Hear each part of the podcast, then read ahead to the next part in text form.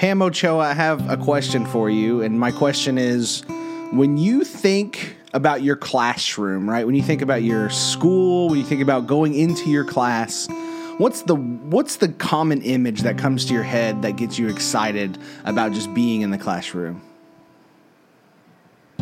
I think it's the stir of all the kids learning, talking, and writing and asking me questions, and the fact that I'm able to help them out. I mean, I just think that's exciting. So I like to set up my room in such a so I start thinking about what's it going to look like, how am I going to set all this up? I mean, how am I going to conference with the kids? What, how do I need to do my chairs and my desk, and what is my wall going to look like? Where are they going to write on the wall? Because I let them write on. I have I have whiteboards everywhere, so I let them write, write everywhere. So it's kind of fun. Um, work together, right? When we were both coaches, and you came into my room, and uh, we were just kind of talking about like how kids would move and everything. Um, I, I did see that a little bit in you. Like you were just excited to like see kids talking and like interacting and stuff like that. Like, it, was has your class always been like that? Um, probably not in the first three years that I taught because I, I taught taught the way I was taught, yeah. and that was all rows. And I would get up there and lecture, and then I was always having to figure out what I'm going to think. And then I had 100 question test, so then I would be up all night long trying to create questions because that's what we were supposed to do. So it wasn't until I had uh, writing training that I realized it should be different. At that time, it was called New Jersey Writing Project in Texas. Mm-hmm. Uh, it's now called Abydos Learning International. But uh, that training, it was a three week training, it was 15 days in the summer. And I was told if I wanted to get out of coaching, because I was a, a volleyball, basketball coach, but then I became a single parent. So if I wanted to get out of coaching, I needed to take this course or they weren't going to let me have full time English. Well, you know what I did. I did what I had to do. And at first I was real skeptical, skeptical like everybody else, but uh, I tell you what, after four days, I was hooked. And it didn't matter what I did. They taught us how to write. They taught us how, they taught us by teaching us how to write. They taught us how to teach writing. So it, it was really, a, it was a neat experience. And then everywhere I went, there was obviously, there was a story in just everything I looked at. at. At the tree over there, there was a story. I mean, I just, it just changed my whole way of thinking. And I wanted to share that with the students and uh, and so I that very next year I did, and it just made all the difference. And I've I've taken off and been going ever since. And with that, welcome to Craft and Draft with Pam Ochoa and Jacob Chastain.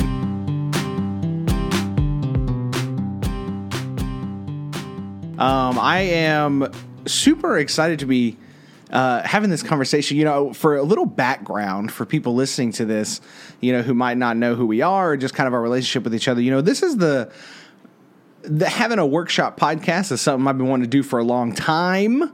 But just like this is the stuff, you know, the our background and how we got to be doing this is kind of it's a funny story in my opinion because we just do this anyway, right? Like 9 p.m.. 10 p.m. I'll be making dinner and then we'll just chat for like an hour about workshop. what are we going to do tomorrow? Yes. yeah, and talk about kind of what we're doing. And we have a, you know, our background is just kind of funny to me. Um, but before I, I think it'd be kind of cool just kind of give people some backstory before we kind of talk about how we ended up working together. Um, what about a little bit about us so people kind of know our backgrounds and and why we're why we're talking about workshop at all in this? So I figure we start with you. Uh, Pam, oh, okay. what's kind of your what's your teaching background? What would what's something that you could tell us about yourself as an educator that uh, people would want to know? Well, I've I've been in in this field for 33 years, according to uh, the documents. uh, but my, my parents were teachers, so mm. I've been in this field all my life. I enjoy what education does for people. I enjoy how it's changed my life and how it changes others, and I like being a part of that. So uh, I've taught English from sixth grade all the way to 11th grade. I've taught in every every group. I think I like middle school the best. That's where I've ended up at the end. Started in middle school, went to high school, came back. And I just love the energy that the kids have. And, um, but anyway, yeah, I've taught all different kinds of subjects, but English is where I'm, I'm home. English yeah, and, and reading you, and, you really mm-hmm. have like you i mean you've got like teaching experience like out the wazoo in terms of what you've done you know you're uh, I know when I got hired in the district, you were one of the like the the core people who we always saw at trainings. You were always given trainings, right. um, so it's kind of wild to be doing a show and uh, writing a book and everything else uh, with someone that you basically gave me all the tools I had ever, right? I mean, in, in terms of just like sheer district trainings, it's all you. So it's kind of funny to, to be here. But um, what's I'm interested, uh, you know, to just what what is it about middle school? You you grab we both gravitate towards like secondary. Um, English r- workshop instruction, and what what is it? Do you think that brings you to it so much? Well, I, I, think it's my high school experience. To be honest, I you know I taught in high school for about 15 years, mm-hmm. uh, ninth grade, junior, and and uh, uh, sophomore, I guess English, and then geography and history. But it, it was in the ninth grade. I, I taught about 10 years in the ninth grade, and I noticed that if we don't get these kids turned around before ninth grade, or at least by ninth grade, we're not going to get there. So uh, I decided that I could I could make a bigger difference uh, before they get to ninth grade. Mm. Uh, and so if there's a way that you could get them turned on to reading and turned on to you know reading and writing are the those are the foundations. If you can read and write well, then you can think well most likely. And it's the basis of all of our subjects. And I taught I taught very many subjects. And so, uh, with that said, I just felt like like I could make a bigger difference in these kids' lives earlier. Yeah. And uh, I just have, and then I love them. I, I, just think the kids are great, and I like watching them learn and figure out stuff. And I even like the drama. I think the drama is kind of fun, and there is a lot of drama. for sure. Mm-hmm. That's hilarious. Yeah, you know, I I think we're both drawn to it for similar reasons. You know, I I don't. What's funny is as a kid, I don't remember um, I don't remember middle school like at all. Like I remember very po- like uh, very specific pockets, I suppose, but in terms of just sheer uh like I don't really remember my teachers, which is crazy because I wrote a whole book right about uh, all the teachers that influenced my life, and there's like a huge middle school gap. Not because they weren't great teachers; it was just a crazy time I think in my life. So I think like going back into you know I always saw myself as a high school teacher, um, and I thought I would do high school because you know it's kind of where the the literature expertise goes in a way, right? Or at least that's how we perceive it. Um, is you know you're a literature teacher, so you go to high school. Now, obviously, I wouldn't even be doing that anyway. I would be teaching core literature at all in high school. I would still be doing you know workshop, independent reading, and all this other stuff. But I. Uh, that's how I always envisioned myself. And then I got the offer to teach in middle school, and it's like, man, I don't. Now I almost like I taught eighth grade my first year, and then went to sixth. And I was like, I don't know if I'm gonna like sixth graders. I ended up loving sixth grade. I love sixth grade curriculum. It was such a fantastic year. And then I was like, you know, uh, maybe I want to go down, you know, maybe go fifth grade, fourth grade, right? I don't think I would go lower than fourth, but like there's something about those early years of when you're really capturing uh, young minds with literature when you're showing them and kind of uh, showing them the, the ropes of reading and writing and how because at those ages they're starting to almost they're starting to become people right they're starting to get their own ideas and stretch beyond where they've come from and, and become individuals and literature and writing combined is a it's a powerful force for for that age range because we're kind of setting the course of their future, like you said, right? By the time they got to ninth mm-hmm. grade, if they didn't have a nice foundation, I mean, the odds are just kind of stacked against them in terms of having a quality yeah. literacy life. So. Um, well, yeah, that's right. And you know, when you brought up you didn't, I, when you said you didn't remember a middle school teacher, I actually have a middle school teacher. It was my seventh grade reading teacher, Miss MacArthur who uh, made a difference in my life. Well, actually, she called my mom, told her I wasn't reading like I was supposed to. that, that, you know, and that didn't go well. But but the point is, is she cared enough and she introduced us. She was the first teacher that had actually what I would call a classroom library, and she had all kinds of books on that. And she would just had the, she was just the sweetest lady, and she would just say, you know, why don't you try this book? And I mean, really, if I go back, she's probably the my teacher that I had with experience that probably did workshop before we knew what workshop was, and uh, she actually is the one who turned me on to reading. But I promise you, if she if she had no idea I'd ever be a reading teacher based on my actions in the seventh grade, but I think it was in that seventh grade year that caught me, and and I mean turned my life around. And here I am teaching seventh graders. So go figure. I hope I give them the same experience. Well, and I think that's ultimately the goal, right? I think a lot of the reasons why those of us who are passionate enough to be one making a podcast all about literacy and reading writing workshop but also mm-hmm. to be uh, listening to a show like this right people who are listening right now are the types of people that um, that are like us to where we somehow we got influenced to such a degree that our passion leads to like there's a depth to workshop teaching that is I don't think any other content really has. I know it sounds biased or whatever, and maybe I am a little biased, but I have never heard you know math teachers or social studies teachers necessarily talk so in depth um, about just their practice, right? There are books upon books upon books written about reading, writing workshop, um, and you, there's so much training out there, and there's misinformation out there. It is such a a deep well of information. I think it's because it's infinitely, it's as vast as as people are, right? Because the whole idea of workshop is really meeting kids where they are and finding just the right ways to push them into directions that serve what they, where they're trying to go right would you would you say that's accurate well i think i think when you're looking at uh, workshop like what you just mentioned mm-hmm. because it's so student centered it does take on a different face and a different personality per classroom yeah. Because if you're student centered, it's not going to look the same. And I think that's one of the things that's exciting about it. You know, um, at some point in one of our conversations, I mentioned to you that when I I used to teach, it was all rows, you know, and it was yeah. just do what I was told and you know when I was taught, and it was all in rows and all worksheets and all of this, but it was the same old thing. And when I was teaching, it was like every writing piece looked the same and it was the formula that I was told I had to teach and all of that and and it was boring and I was like I've got to find me something else to do. But when I learned about workshop and I started implementing it, which I did implement it for the first time in ninth grade. So it was in high school and I pulled those kids up around me and I read those trade books, those picture books uh, one that comes to mind is Rose Blanche. And I mean, those kids were crying when it was all over, and they were all ninth graders. They were on the floor, they were all around me. And I sent them off to write about their experience with that book. And I even later on had some kids that became seniors and actually graduated. And you know how you run into your kids later on when they're working. Yeah and they said, "Oh, Miss Ochoa, we still read because you remember that when we read that Rose Blanche. You remember that?"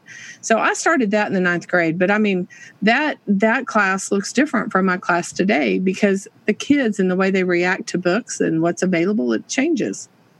But it does yeah. make it more fun, and it doesn't make it boring because it's something different all the time. Yeah, and I think that really drives the that that this passion of just workshop teaching, right? I think that's why we're obsessed mm-hmm. with it is because it's so it's literally it's infinitely fascinating. You know, I go in and I plan my mini lessons and I plan, you know, kind of the the arc of what I'm trying to get students to learn or where I want my instruction to go.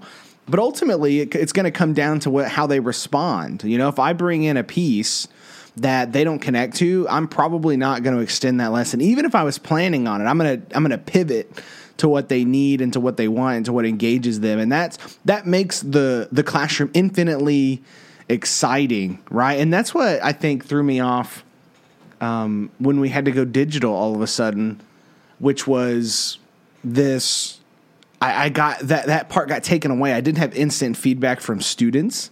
And so i was just kind of running off of instinct and that's fine but workshop is all about working with kids and like going, okay, what do they what do you need today when I'm conferencing with you and I'm talking with you right now? What is it that you need from me? And my that's what my brain is constantly doing in the classroom. And it's just it's just so exciting. Like I just can't there's no other way to describe it. It's literally the most exciting way um, to teach. But I now we're, we're, this is what we do, right? We just we, we just went off on a tangent about how we wonderful workshop is, and that that it's beautiful. But here's the thing: I think I, I want to share a little bit about kind of how we started working together in this capacity because it's a little different. Okay. I think it's a it's a funny story, IMO. So I, I, mentioned briefly that you you're you're you've been in the district for a long time. You've been training people. You were one of the first people who trained me in Abydos reading, which uh, right. was a was a great connection to um, the stuff I was reading with Donalyn Miller and Kelly Gallagher and all and Penny Kittle and all of those guys. So it was just kind of you kind of gave me the tools that those books inspired me to go look for in a way. Um, but we started working together. You know, we were both at a middle school, and I you were the academic coach there, and I was the literacy coach. Now, let's go back. You have to remind me how many years were you an academic coach? Uh, seven years. So you got. So I think I had seven years. I was I, yeah, I think it was seven years altogether.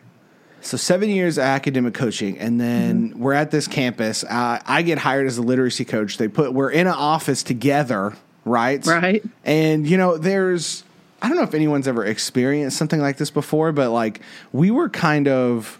Well, I wouldn't say we were opposed necessarily, but it was like it.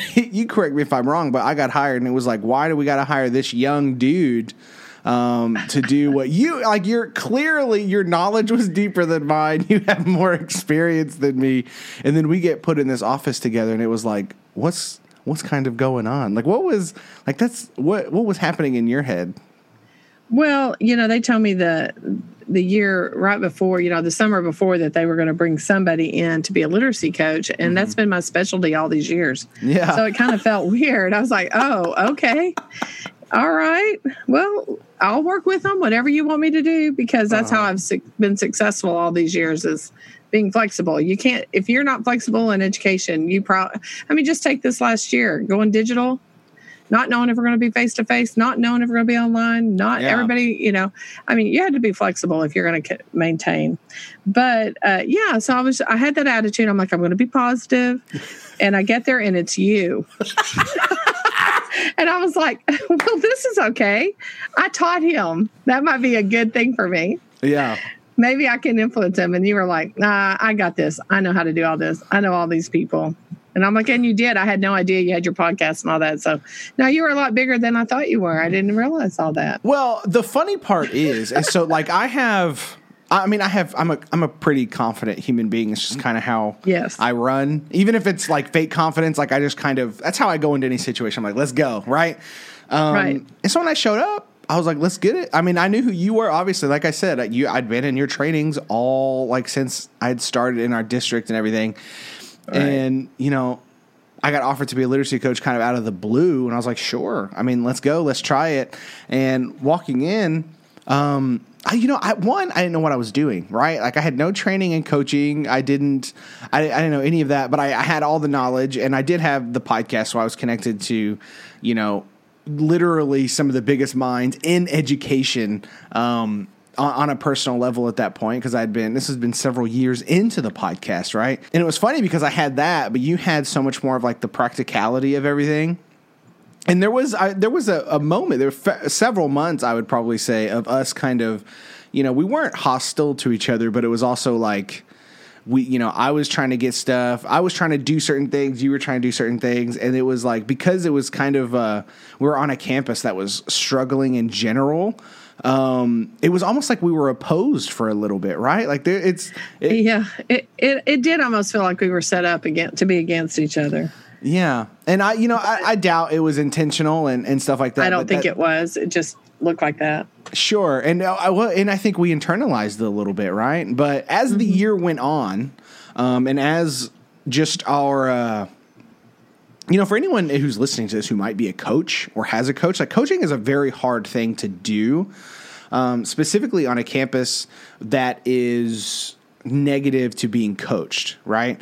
Um, right. It, it's very difficult to meet like getting kids to kind of and using and working with kids to get them to move a certain way is a lot easier in my opinion than working with adults because adults are kind of set in their ways especially if they've been doing this for a long time um, so when you are in a situation where we're both trying to do something all you and i were really trying to do was trying to find creative ways to open up workshop to a campus that was not really workshop friendly, right?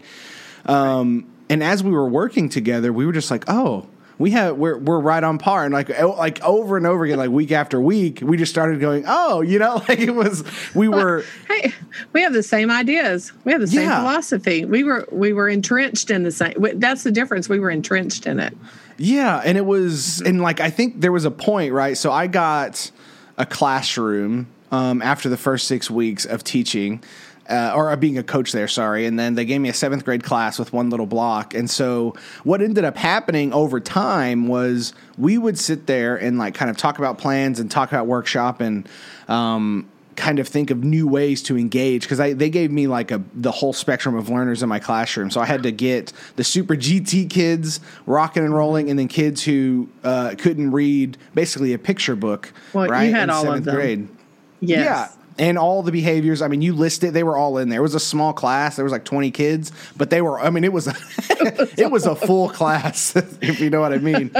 And it was well. And what the cool part was is once we started talking, and I kept we kept on going. Okay, what what do kids need to be successful in workshop? How do we meet the needs of all of these? You know, we started creating the system that would now become the name of the podcast, name of the book, and the name of our presentations that we've done together, which is Craft and Draft. You know, the right. whole the two journal system of the craft book, draft book, and kind of the philosophy and everything else that wraps these two things together, weaves them together as the subtitle of everything is called. But this that whole system and what we're going to be talking about throughout the life of this podcast, I'm sure is really just the lo- the the love of the craft, but also our meeting of the minds and trying to figure out how to communicate workshop not only to students and to empower them through it but to also communicate to teachers who want to do this but they have this question of i don't know what it looks like. I don't know how to control it right? Like I, that's something we've both run into uh, several times. Well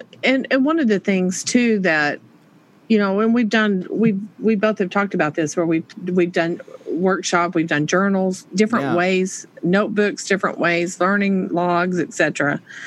But one of the things about our district, and I think it's across the our our United States here for sure, and that is we're standard driven. We yeah. had to figure out a way because one of the arguments that I think some people from the the philosophy that's kind of the old paradigm, if you will, uh, they they are like, well, you're not really meeting the standards. You're just letting the kids do whatever they want. How do you know you're meeting those standards? And yeah. I think that was one of our biggest questions because where we were at on the campus is we had to show them that what our philosophy and that it really does help these kids become more literate and it helps these kids become better thinkers and it helps our students become better students and uh, readers and writers and all of that. So i think i think that was one of the things that we faced was how do we how do we track our students? How do we make sure that we're teaching at the level of rigor with the engagement that workshop brings to it uh, to meet this the satisfaction of our district you know others meet the standard. And so it's really kind of a hard it's really a big complicated puzzle sometimes if you and, and all of the each one of those pieces can get in the way of success i think. So yeah. we really had to figure that out. Well and uh, you know it's also coming from you know just having a classroom uh, you know i had really up i only had so in my time of teaching i've had six principals um, really only two that i had and only really one understood workshop on a deep level, but two let me kind of do this without any question. But all the other ones and district officials that would walk into my room, I was constantly faced with. Um, and academic coaches would come in and go, you know, why are your kids reading, right? Why are your kids spending so much time reading? And and other than the obvious answer of it's a it's a reading class, um, you know, that's just not enough in today's teaching world. And rather than you and I kind of sitting back and complaining about that, right? Rather than just saying admin doesn't understand and kind of becoming jaded with mm-hmm. it, we were like, okay, let's create a system, um, an approach to workshop that uh, not only does the things that we wanted to do, that which is get kids to interact with authentic literacy, um, but that gives teachers tools to track um, everything that's happening. So that authentic practice becomes something that you can now go, okay, this is why we're doing this. This is how I know this kid is here. This is how I know they've moved. This is how I know they're struggling here. This is going to inform my tutorials. This part's going to inform my mini lesson. This is how I'm going to assess. And we just put it all into one big stew and said, okay, these are all the things we're being asked to do now let's break it down into some type of system and that's that was like the birth of craft and draft or at least the original um, everything. Yeah. and uh, since we've kind of polished it and other teachers have messed with it in the district and um, we've each done it separately at our campuses. And i'm just i'm in love with the process. Oh yeah. Well my students are too. I mean because if you, if you can look and see, it's funny because they they're having fun, they're enjoying what they're doing, and then yeah. we get like let's say after Christmas, okay, and they're busy going, Miss Ochoa, I have to buy a new journal, I have to buy a new notebook. It's filled. I didn't know yeah. we were doing all this work, and when you look at it, it's pretty impressive the kind of work these students are able to do. But what's neat about I think having the two notebook system is you have a place for them to go back and, and relearn and to revisit what they've learned and evidence of their learning. But then on this other side, they get to express their their ideas and their thoughts and they they grow as a person and they have all of that together and they can just go back and look at it. It's really neat to watch the kids uh, start kind of flipping through and not realizing that they had worked that hard. And then when they start getting some volume of work, they're like, wow. And then for other teachers to come and go, how did you get that? How did you? How, how come your kids write so much? You know, it's kind of a neat experience. It really well, is. And it's what my favorite thing is um, you know, I definitely over the years, I think I started out more on the reading side um, and just loving reading, getting kids to read. And ever since, you know, in the last several years, I've definitely gravitated towards um, writing instruction just because it's, I get so much volume out of it. And I've seen how it, uh, is recursive into their reading and really does support their reading. And my one of the things that I've always answered to is I'll have teachers go, okay, so you don't like prompt your kids, you don't force them to write, you know, a certain type right. of essay and stuff like that. And I'm like, no, and they're like, well, how do you know your kids are learning? And I just point to my big wall of writing and I pull out kids' port- portfolios and I go, you tell me they're not learning. After all of this writing and you can see their progress and they can see their progress and they're self assessing their progress. I was like, there's imp- implementing these pieces that we've kind of put together. Uh, there's just, there's no argument. Anyone who understands anything about education can see the work that kids are doing and the kids can see their own work and they can talk about their own work. I mean, how often have we heard district officials say, "We want kids to know their data. We want kids to track their own stuff." This is it. This is this is this is the best way that you and I have uh, crafted, and the best way that I have ever seen um, is to do what we're being asked to do as teachers, but not diminish the authentic practice at the same time. It almost sounds too good to be true, but like after like I've done it for several years at this point, and I just I just keep singing the gospel. And now as the department head on my campus, my whole team's kind of bought into it, and they're just they're in love with it. Right? We just hired a a teacher. She's been teaching for 15 years. She goes, I've never had a journal system. Um, that does all of this. And I'm like, I know, it's great. and we created it just because we were desperate. well, usually that's how things come about is desperation. Yeah. Uh, yeah. No, I, I, I think I've had a lot of success with it. You know, we implemented it last year and, mm-hmm. and uh, there was a point in time, uh, I had to, I had to be out of school for about two weeks, which meant it didn't probably run as smooth as it should with all my substitutes. Yeah. And they, I got back and, and some of my kids were like, are we going to get started back on that notebook again? Because that was really helpful. So I, I realized then it, it, was really important to them as well as it is to me. Yeah. So it, it was it was neat. Well, so now so we sat here and teased the whole craft and draft idea and everything. And here's the uh-huh. thing. This is going to be a long like this podcast life of this show we're just going to keep going. So people listening i think you know the the advice is coming the book is coming. We're going to lay out everything about craft and draft. But in the inaugural episode of our meeting of the minds on this podcast. You know, we were kind of thinking about like there were so many topics we threw around about what to do. We were like, man, do we just start into doing workshop digitally? Do we talk about workshop? Do we lay out craft and draft in episode one? And I think it's so much more important, at least to start to talk about like beliefs and philosophies, right? Mm-hmm. Um, and so we kind of landed on that. To where, so to right now, um, I think it'll be good to kind of jump out and be kind of take turns and let people kind of get to know us a little bit as literacy teachers and workshop teachers to talk about um, our four beliefs about literacy. Um, and we're going into this blind. I want everyone to know that, right? We don't have, uh, I don't know what you wrote. You don't know what I wrote. We might go down rabbit holes. We might have written some of the same stuff. So, um, uh, I think this is going to be an interesting conversation. At the very least, people will understand a little bit more about where we're coming from, and then hopefully join us for further conversations as they see um, people that they can relate to in terms of beliefs about literacy. So, do you want to go okay. first? Would you love to do the honors?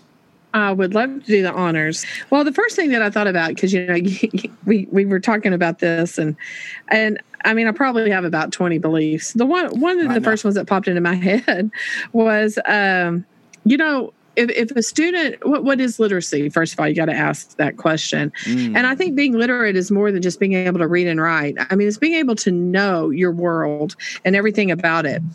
But to get the kids started you know sometimes they get stuck on one type of genre. Like i only listen to uh, read fantasy. I only read you know whatever it is. Um, graphic novels or mm-hmm. etc. So I think one of the things that's important when we're trying to teach literacy is that we expose these students to every kind of genre that is out there. And so we need to make sure that we do that. And we also need to expose them to varying difficulties because students need to be challenged, but if they're always at the top of their challenge, they're going to get disgruntled and they're going to quit. So you need to have a variety. So I think uh, literacy, you know, a, a, variety about the world, uh, nonfiction, fiction, uh, science fiction, all of that, and then as as teachers, we also need to be connoisseurs, if you will, of all of these different type of genres, so that when we talk to the students, we talk to them from a from a knowing experience, and we model for them. So that was my first thing: is varying the yeah. genre. You need the variety, right? Because variety. It, well, it's just it, it does so much more for us. You know, I think it's funny that I always think of my own reading habits, and I, I feel like I have a pretty good variety, but I definitely have um, key genres that I go to. Right, I love like fantasy mm-hmm. was the the genre that opened me up to reading. You know, I had a fourth grade teacher who read The Hobbit to us, and it like changed my life. And then after that, I've been a fantasy reader ever since. Um, I love yes. fantasy, but I've since become like I'm enamored with language, and I love uh, the power of language and stuff like that. And, and you know, I hate to say this, but sometimes fantasy writers, uh, it's more about the plot and the the world and the story and everything, and not so much about just the language. So the author does not try to wow you with sentence structure or crafting with words and everything like that. And and sometimes it leaves stuff to be desired. And luckily, you know, I've kind of found myself I read a lot of what we would call literary fiction, right? Like I'm reading the Overstory right now. Um, and it's incredible. But if I told you about it, which is basically it's about trees, you'd be like, okay, reading a book about trees, pretty cool. Um, but it's super, it's really good and it's just rich and so as a reader, I know I've benefited from a variety. But your so your first one connects to my first one. Um, oh my goodness! Mine's Imagine a little that. bit. I know mine's a little bit more global, but I said literacy changes the course of our lives by giving us the keys to the kingdom. Oh. Right. So my whole thought about this is literacy is especially a variety, having a variety of literary experiences. It literally opens up everything about the world right? It's it's the it's what drives us to be more knowledgeable than our station, right? Becoming literate, um, it, it, gives you, it shows you worlds that are outside of you. It shows you lives that are outside of yours. It shows you world perspectives, political perspective, scientific perspective, economic perspectives, emotional perspective. It shows you all of these things that without it, you have to rely on people to tell you or for you to see it. And Um, I feel like people just live very, and kids will end up living very uh, much more shallower, shallower, much more shallow lives if they don't have um, these literary experiences, especially as a variety of them, like you said, because it's it literally gives us stuff that we can't have otherwise, right? Like I know. Um, at least to some degree, the plight of people halfway across the world because of books I've read.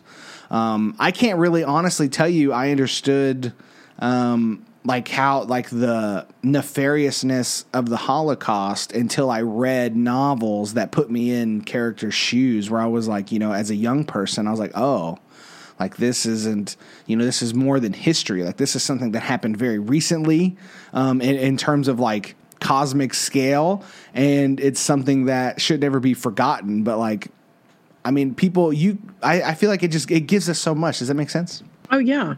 Well, you just mentioned my favorite genre, and that is historical fiction. Yeah. So I love historical fiction. But Man, I, have you ever read uh, uh, "Every Man Dies Alone"? I have not read that. You need to write it down right now. It's historical okay, fiction. write it down. It's about it's a tr- it's inspired by a true story, but it's it's about what, these. What was um, the title? Every man dies alone. Okay, I got it. It's inspired by these people who um, they were resisting uh, Hitler and the Nazis by they would leave like these postcards on the ground in random public places that were kind of like propaganda against him.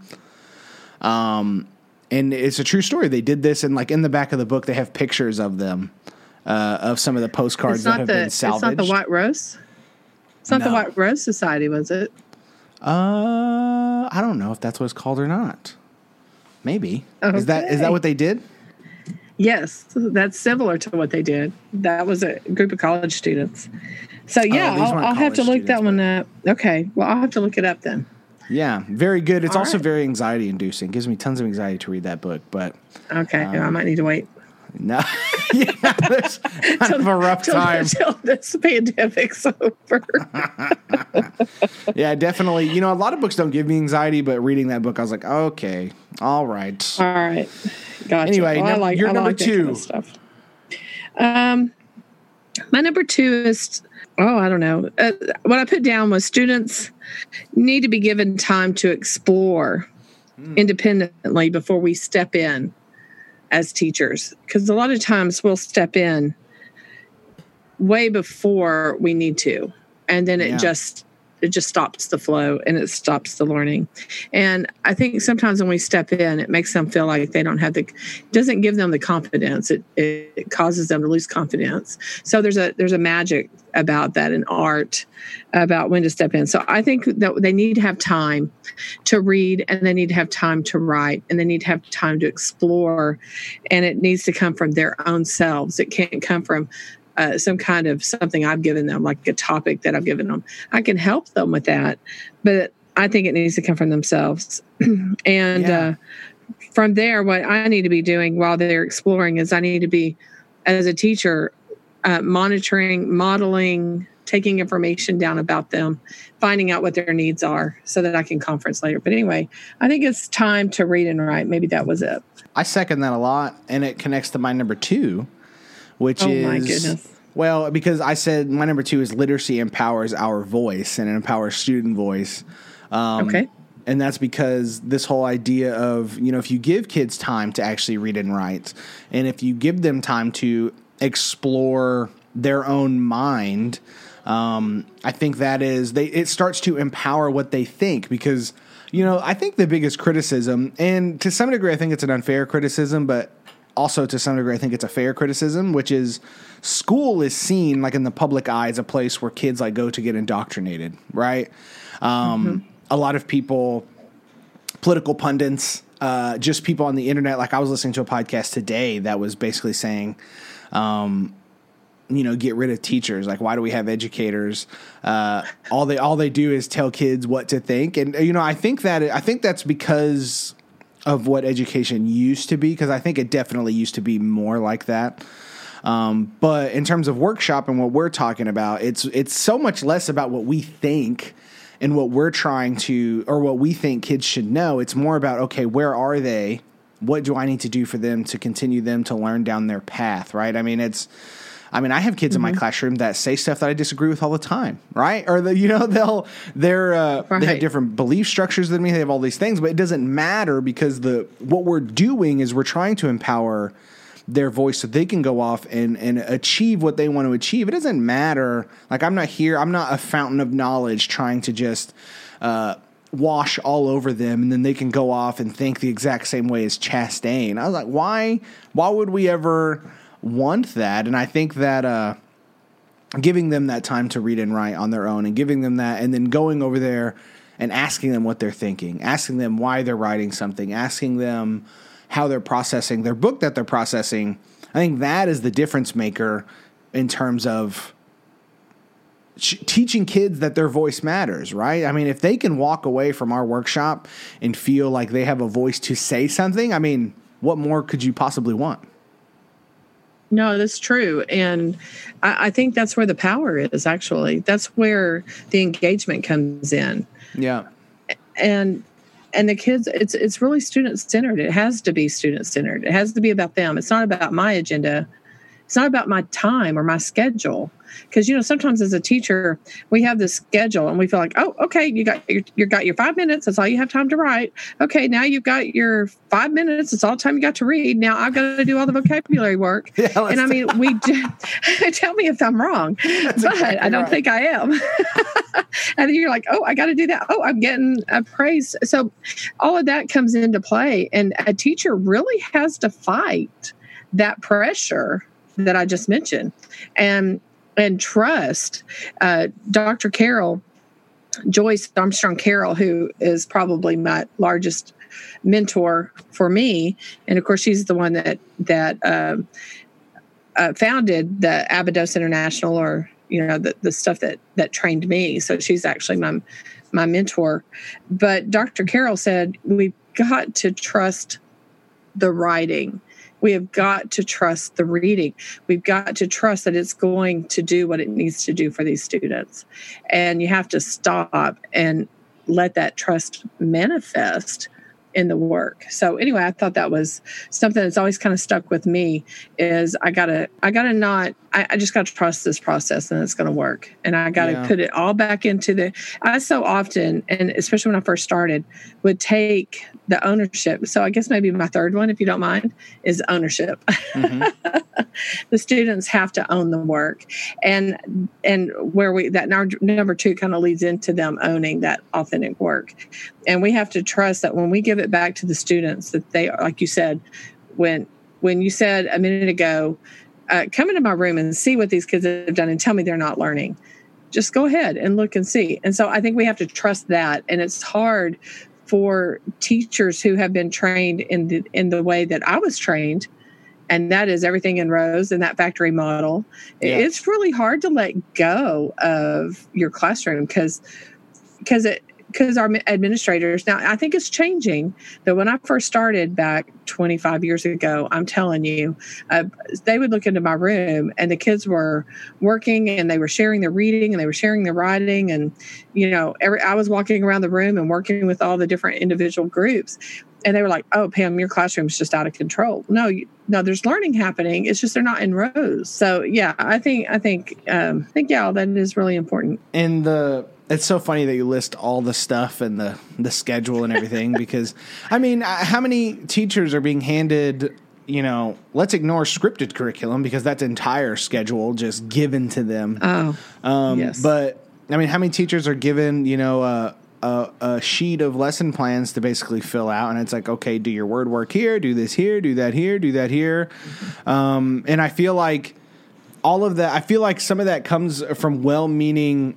people who design that, and they're like, okay, so we need to kind of nudge teachers to do these things, but then it creates like this fractured belief about learning, which is that learning is a bunch of isolated parts and then kids somehow walk out learned of your classroom. And I think the experience that you and I have had with doing this, which is, you know, some days we don't get to certain things, and some days um, we go down a rabbit hole and just let it roll and let kind of this messy art of learning occur. And, you know, if kids you know, I want kids to not really think that they're learning a lot in my classroom. Like, I want them to be so engaged in what either they're reading or writing that it's it's so entrenched to who they are um, that they're going through that process. And me as the pilot, you know, I I forget who said it, but I always think of it like of a I stole this, but I always think of it like an airplane, to where it's like, you know, when I'm riding on an airplane, I don't know what's happening. I don't know how it works. I don't know the science behind it. I don't know what's happening in the cockpit. I don't know how to do any of that, but I'm enjoying the ride and it's fun. But as a teacher, that's what I want my kids to be. I want them to just enjoying the ride. I want them to be happy, excited about the destination they're going to. And then as the teacher, you know, I'm the one behind the scenes. I'm crafting it. I'm I'm thinking about the the art of learning. I'm thinking about literacy and how things connect. I'm thinking about all of those pieces.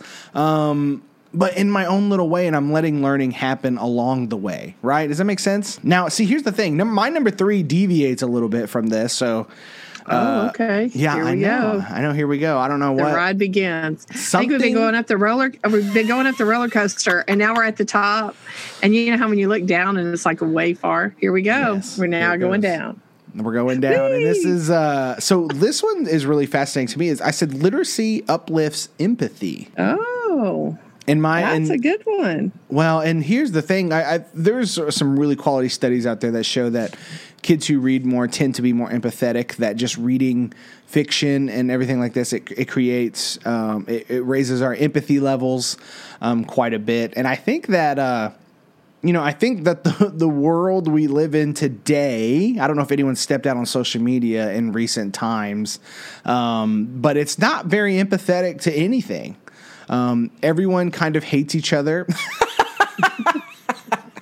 um, and and no one really sits down to talk and discuss and try to be empathetic as to why someone might think something right or why someone might be on a certain belief spectrum or anything like that and instead we're just like nope you're wrong. Here's my meme that tells you you're wrong. Here's my thing I shared from the Facebook page I follow that tells me you're wrong. And it's just like I I, don't want my kids to live in a world where they don't have empathy for someone else, even if you disagree with them. You can be diametrically opposed to someone and still have empathy for where they are. It's it's it's it's doable. Like, and I feel like uh, I feel like that the giving kids books and giving kids time to write and to explore ideas in a safe place, um, whether they're reading or writing, I think it really does I think we're doing them an emotional favor. So even if they don't leave our classes wanting to read 100 books a year, even if they only read a book a year,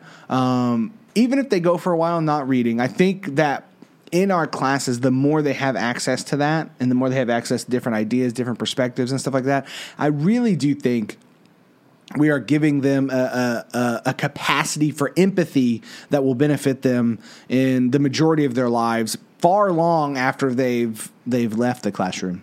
With that, I think I kind of connect with this next one. Okay. Kind of connect. I don't know. We'll see if there's a connection there. Writing must be shared. Ooh. Response uh-huh. to that needs to happen. In That's your words, bread and butter. dialogue. I, I, knew there was going to be one in there from you on that. I thought about this that last night, and I was like, "She's going to say something what? about writing and sharing." That's that oh, is like yes, that's like the shared. definition of your class. Yes. Well, the thing is, is you talked about that empathy. Yeah. And how better you said you said reading makes a more empathetic person. Mm-hmm. But when writers are able to share their writing in a safe environment that you mentioned a second ago, mm-hmm. if you keep that that uh, environment safe, then what happens is the students that are listening to the writers become more empathetic to their classmates. Yeah. And what you end up creating is this community like these students have never experienced before. I mean, they're really I mean, it, it, just builds that community and it and it and they they become empathetic inside the classroom, which I think will transfer. So I think that kind of ties to your your empathy. You know, I, I agree. I can't wait to talk um, about some of the strategies for sharing that you're just going to have to lead that episode. I know we're going to have it because um, it's something. Um, it is something I do, um, but it's it's definitely like sharing and stuff like that is definitely um, I have need for growth in that aspect, and that's what you're just so good at it. I mean, partly because you're you're you know you're a freaking diamond level Abydos trainer, and there's so many strategies in Abydos for for sharing that's that's really powerful. So I can't wait to chat about that. But all right, so my number four to kind of wrap it up um, it's kind of a cheating one. I wasn't sure if I wanted to say this one, but it's kind of cheating. But I think it wraps up everything we said very nicely. And all the ones that we could say, we could probably keep talking about this for several hours yeah, at this point. I really have one more. I know. Well, maybe we can share that one too. But this one is literacy affects everything. And this is, I think this wraps up why I'm so passionate about it, why I believe in the work I do, why I wanted to make a podcast where we literally I just talk and record for other people to pay attention to our conversations about literacy and invite other word nerds to come join us, which is it, it literally affects everything. It's it's mm-hmm. it, you know uh, I just bought a house recently, right? And there mm-hmm. was this whole we had contracts and everything else to sign. And on the other side, um, these people were not advised correctly and they had issues on the the contracts and stuff like that that could not be fixed because of what I could only describe as a lack of uh, uh, literacy knowledge in just contract law. Uh, there was, but this has happened to other people, right? How many how many people sign stuff that they don't even understand what they're signing, right? Mm-hmm. Um, there are there's endless programs, there's emails you get sent, there's business opportunities. Um, I had one of my coworkers. She brought her daughter into my room, and her daughter wants to be a writer. Right? She right. Uh, she wants to be a writer and be all this other stuff. And you know, as her parents, um, lovingly, you know, they want to kind of, they're like, you're not going to make money being a writer. Go off and, you know, be a lawyer, be all these other things. She's also like, yeah, she's one of like the top percent of her class. So like this kid is, she's got a bright future for her. She's got great parents. So like she's going to be good to go. But her parents are like trying to nudge her this way. She's like, I want to be a writer. And I said, I was like, you know what? I was like, I just told her, I was like, let her write, let her explore, let her write poetry, whatever she wants to do, do that because that stuff, even if she doesn't become a fiction writer, right? Even if she's not the next J.K. Rowling or Stephen King or something like that, even if she doesn't become Billy Collins, um, that practice in writing, um, inevitably tied to her reading, is going to benefit her in so many more ways. You know, if she goes out into the business world, she's going to be far more articulate. Um, I mean, how many times have we gotten emails from people and you're like, maybe you should have paid attention just a little bit more in right. school. Like you get judged on how you present yourself to your bosses, to your coworkers, and stuff like that. So having a, a, a literacy background, a, a a level of literacy that is deep and wide and everything else, even if you're not a passionate reader or writer, I just think it, it literally ties into everything in the world. Um, and then after that, you know, if you have that foundation, you can do pretty much anything in, in my opinion. I, I, literally do think like it's it's the core. It's it is what it is. Literacy is life pam. Well i have to say i agree with you. I have to say i hope so because otherwise and, and we would we'd have to fight what would we be doing right no I, I can't tell you how many times just being able to read and and figure things out and I mean, some pretty difficult documents that have not that yeah. have actually saved my life and kept me out of trouble. Uh, yes. Uh, just because I read the small print. I mean, it's really important, and I, and uh, so yeah, I think I think it does impact everything, and it and it it is pivotal to success for our students. It really is. All right, so we've gone for about an hour. All right, so what do you think of it? I can't wait to just share more with people. I think. Uh, they are going to enjoy it. Hopefully, they enjoyed kind of hearing our backgrounds on literacy. This is what it is. This is the podcast. It could be us chatting, asking questions. People want more okay. of Craft and Draft in our work. You need to go to craftanddraftworkshop.com where you can find everything as you're listening to this on your podcast feed, hit that subscribe button if you loved this first episode. I don't know how many star reviews we're going to get. I don't know if we're have 20 people, 4,000 people listening to this first episode. If this is your first time joining us at Craft and Draft, do me a favor in your podcast app, hit that five star button, leave some kind words. Let people know that this is the hottest workshop podcast out there for English teachers. Bring them along, share it with your people.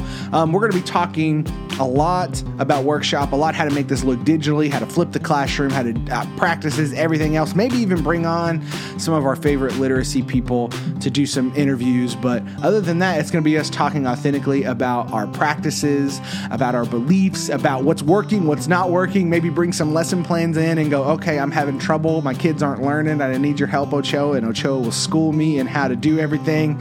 And we will make things happen. Pam, do you have any last words for the audience? Well, I'm excited about this time, and I, I can't think of anything better to do than to just talk about what I love most reading and writing and teaching students. So I hope everybody enjoys it, and I hope that uh, they can walk away with uh, all kinds of information from what we're going to offer this this during this time. Boom! Alrighty, everyone. We'll see you next time.